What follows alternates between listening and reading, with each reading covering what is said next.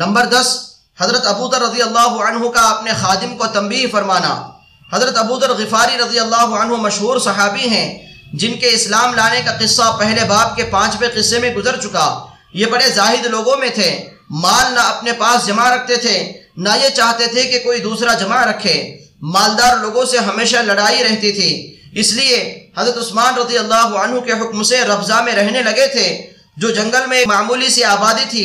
حضرت ابو ذر رضی اللہ عنہ کے پاس چند اونٹ تھے اور ایک ناتواں ضعیف سا چرواہا تھا جو ان کی خبر گیری کرتا تھا۔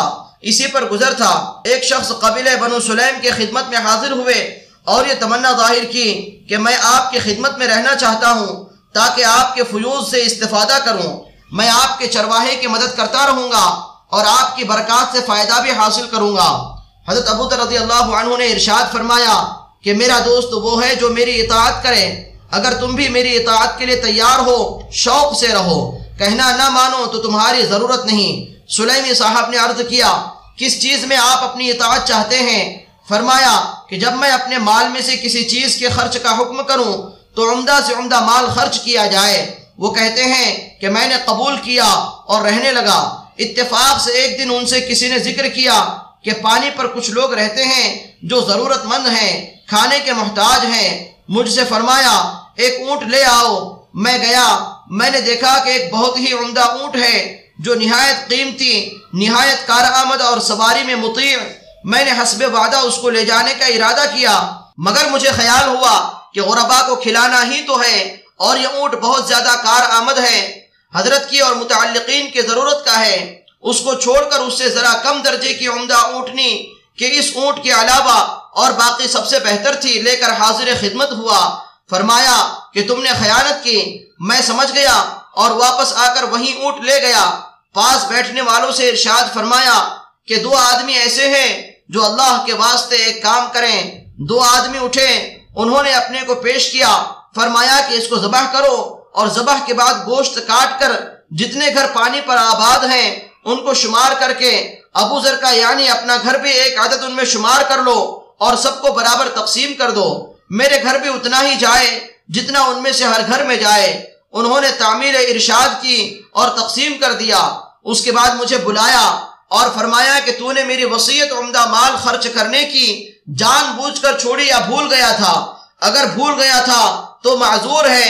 میں نے عرض کیا کہ بھولا تو نہیں تھا، میں نے اول اسی اونٹ کو لیا تھا مگر مجھے خیال ہوا کہ یہ بہت کارآمد ہے، آپ کو اکثر اس کی ضرورت رہتی ہے، محض اس وجہ سے چھوڑ دیا تھا۔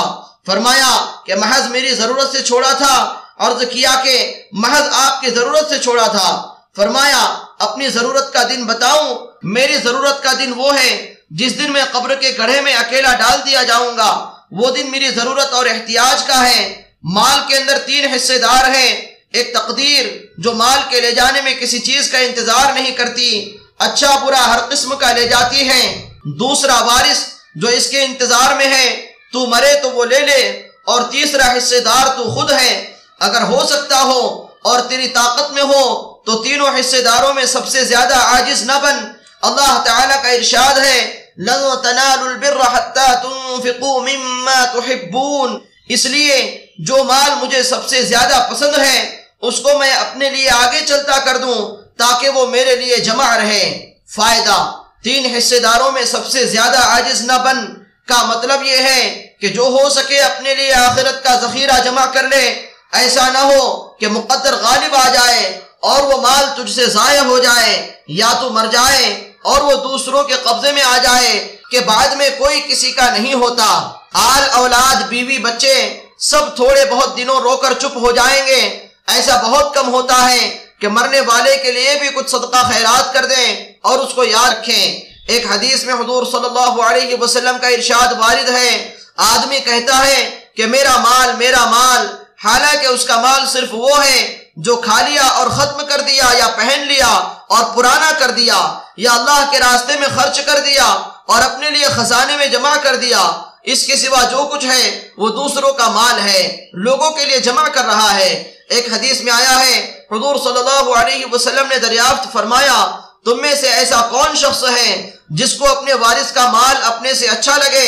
صحابہ نے عرض کیا یا رسول اللہ صلی اللہ علیہ وسلم، ऐसा कौन होगा जिसको दूसरे का माल अपने से ज्यादा महबूब हो।